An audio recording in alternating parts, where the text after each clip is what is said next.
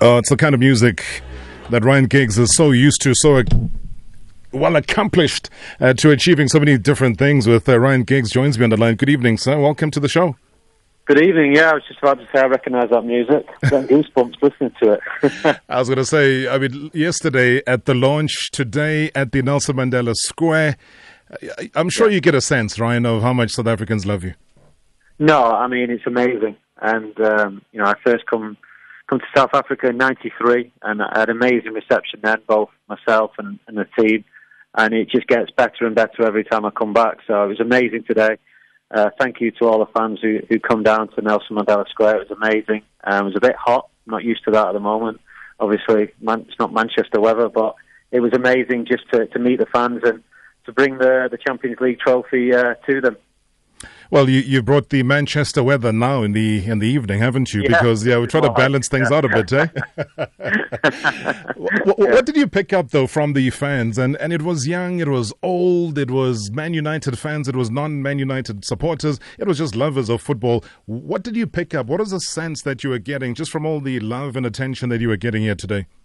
No, I mean you just touched on it. Then it wasn't just necessarily Man United fans. There was actually fans in the crowd of Liverpool uh, local shirts as well. Um, Orlando Pirates, I, I spotted, uh, but mostly obviously Manchester United fans. But no, it's great because obviously you see the kids there, um, but also you know so many people coming up to me and saying I was the reason that they got into football, or I was the reason that they supported Manchester United.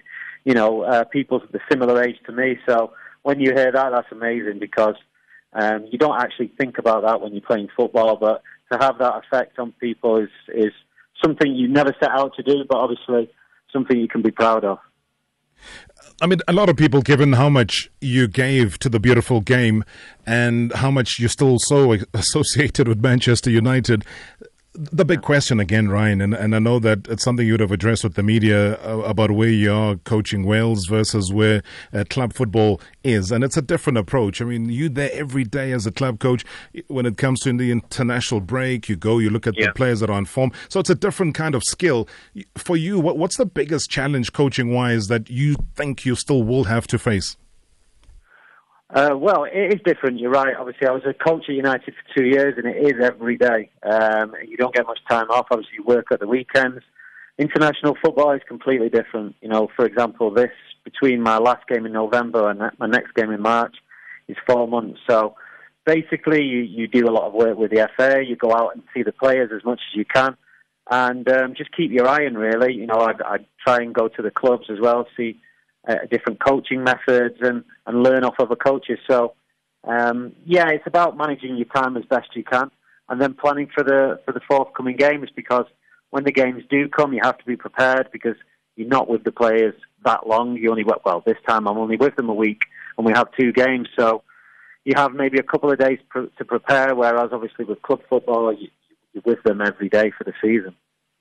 Which coach would you say you learned the most from? Ah, well, yeah, it's pretty easy. um, Sir, Sir, Alex, uh, I think, you know, I mean, um, I did learn a lot under Louis because that was my first coaching job, really. So I, was, I, I learned a lot off Louis, and um, he was great to w- have my first coaching job under. But, you know, Sir Alex, working with him for 25 years, the way that he worked, the way that he managed people, um, you know, was, was amazing to see at first hand. I mean, talking about seeing things at first hand. Uh, you know, we're still in awe. And, and yesterday, listening to the uh, press conference uh, with uh, Luka Modric, and he talked about why Real Madrid are not doing well. And he attributed that to the fact that uh, it's about Ronaldo. Anyone that can score 50 goals in a season, you're losing yeah. a lot. And that is why they're struggling right now. Uh, here, here's a young Ronaldo coming to Manchester United. You're already a seasoned uh, player there.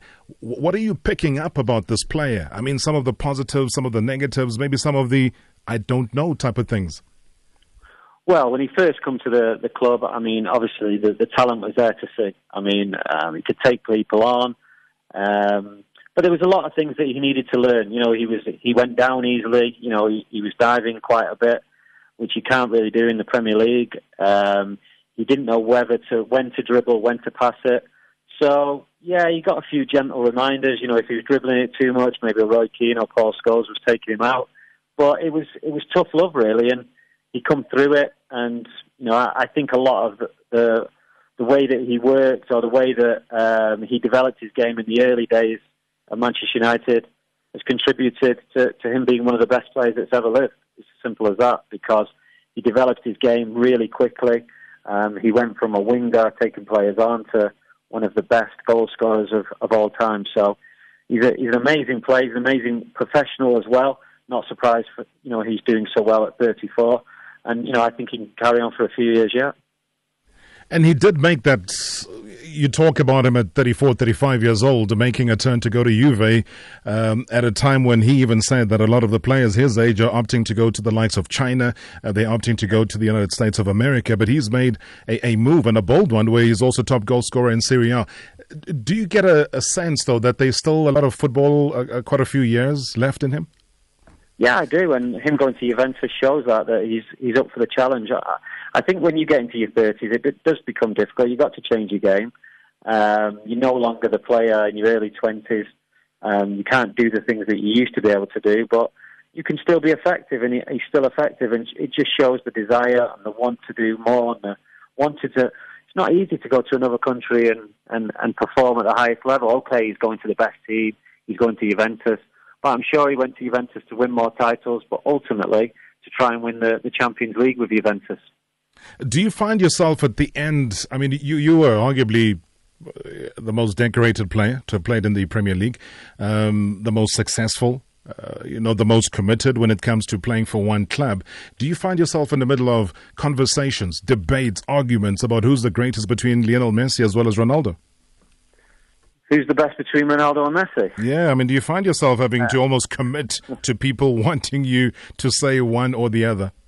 Yeah, I, I mean, my answer to that is just enjoy the both of them. At, you know, at this present moment, you know, you, we're in a. We're, I mentioned it yesterday. We're in a um, situation where we're, we're seeing the two best players perhaps ever, um, certainly up there, playing at the top of the game, and you know, in a few years they won't be around. So instead of comparing them, just enjoy them. Um, the, the, the different, the different personalities, the different players, but equally, you see the goals that they've scored, the amount of times they've won the Champions League, the amount of times they've won leagues.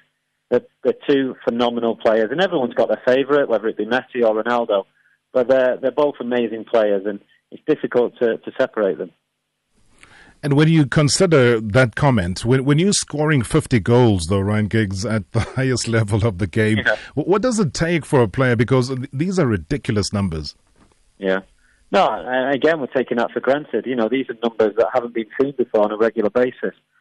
So he did it for United, he did it for Madrid, and, you know, he's, he's now carrying on doing it for Juventus. So he's, he's an amazing player, just as, as Messi is. And not only do they get fans off their seats by their skills, by the way they, they play the game, but also the pure numbers that they're knocking out. And they never miss games. They, they play every single game. Now, of course, Ronaldo's getting to 34. Perhaps he won't be able to do that in the future, but at the moment he's still banging out the games, which in itself is amazing, but also being so effective. All right, we've got a couple of voice notes here. People heard that you were coming through and uh, they've been sending us WhatsApp voice notes. Uh, let's uh, listen into maybe one or two questions uh, directed at Ryan Giggs. Okay.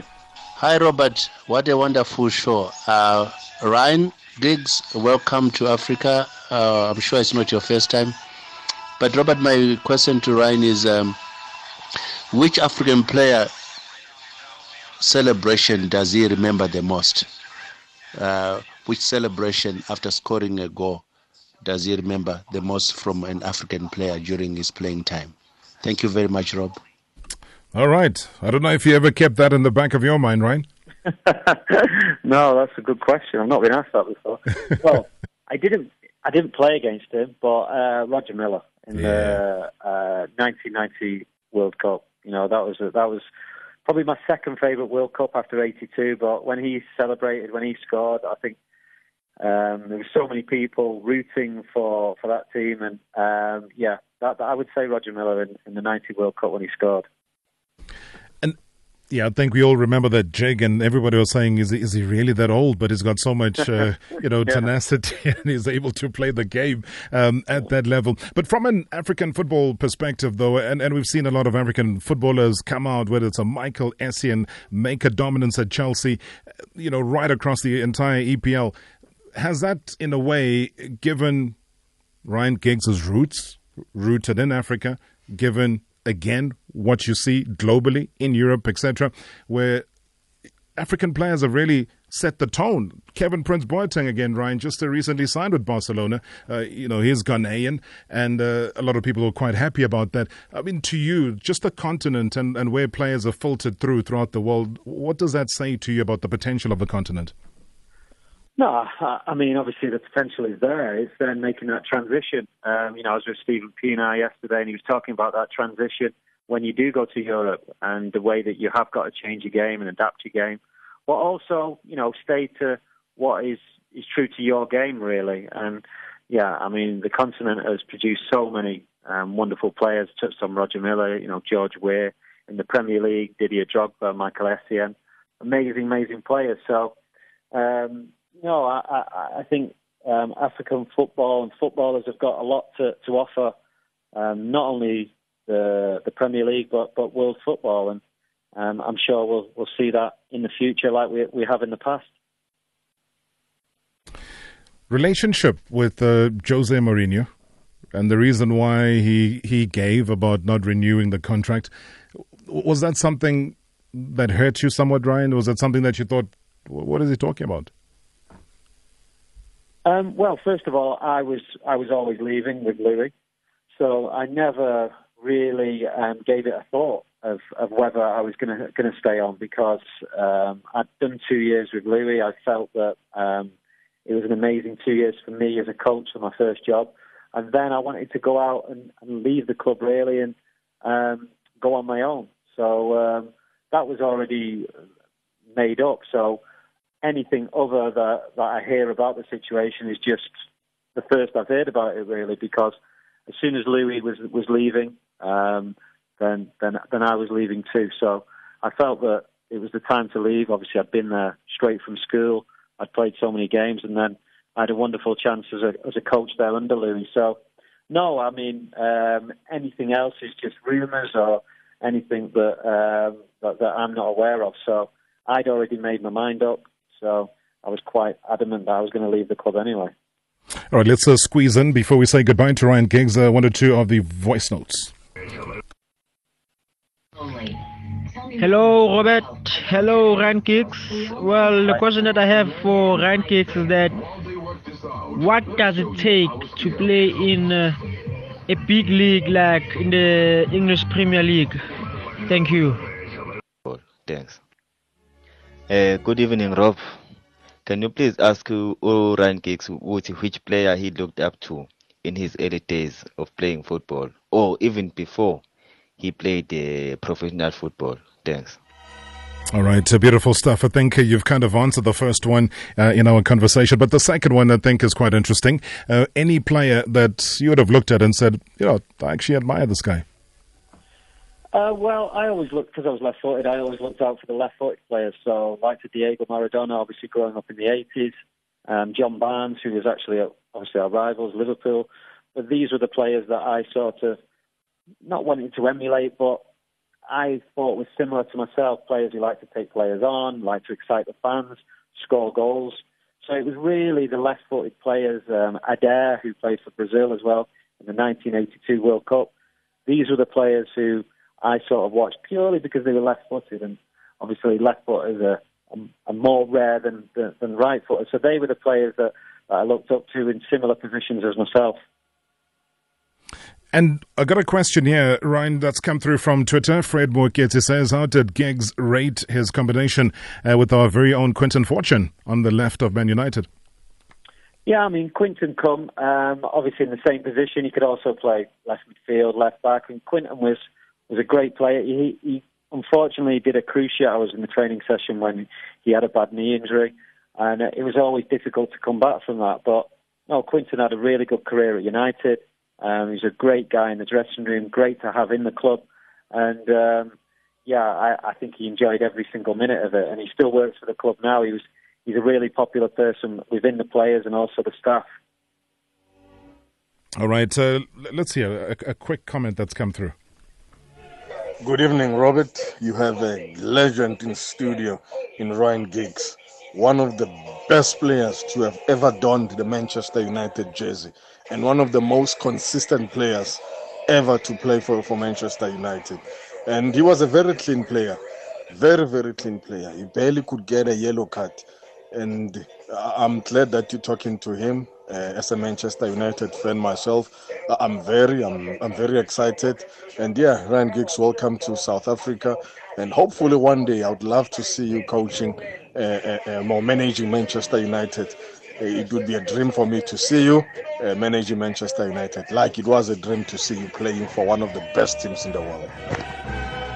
All right, great praises there coming through. I suppose that's the end destination wish for everybody is to see you back at United. Yeah, yeah. I mean, uh, we'll have to see. Obviously, I'm, I'm enjoying the, uh, my job with Wales. Um, Ole's doing a fantastic job, but yeah, it's a club that I supported, that I grew up. I still go and watch uh, with my kids. So no, I mean it will always have a special place in my heart. So um, I'll have to wait and see, see what the future holds. But at the moment, you know, I'm happy in the, the role that, that I'm playing with Wales. So somebody was asking. I'm gonna have to go because I've got yeah. um, a game to watch. I've got to watch. Uh, yeah, you got a game. Madrid, Ajax with uh, the Champions League trophy tour and Heineken. So yeah, um, I've got a few people waiting for me. Without a doubt. I was about to say, our time is up with you. It's uh, 22. I was just going to ask you about the Soweto Derby, Orlando Pirates, Kaizer Chiefs, whether or not you've ever watched one of those games. And if not, uh, here's an open invitation the next time it happens. Oh, okay. Brilliant. Take you up on that. Take me up Thank on you. it. Yeah, great stuff, Ryan. Thank you so much, man. Enjoy Thank the rest you. of Cheers, your stay. Appreciate you. it, man. Cheers. All right. Bye. All right. Ryan Giggs there joining us on hashtag MSW. Lots of questions that kept coming through. As you can tell, the man, pure professional, pure genius of the game. And yeah, why not? I mean, lots of your voice notes still coming through. 060 584 2250 doesn't stop you from sharing what you thought of the man, what you think of the man. Um, I was say, wonderful. Rare breed and an achiever.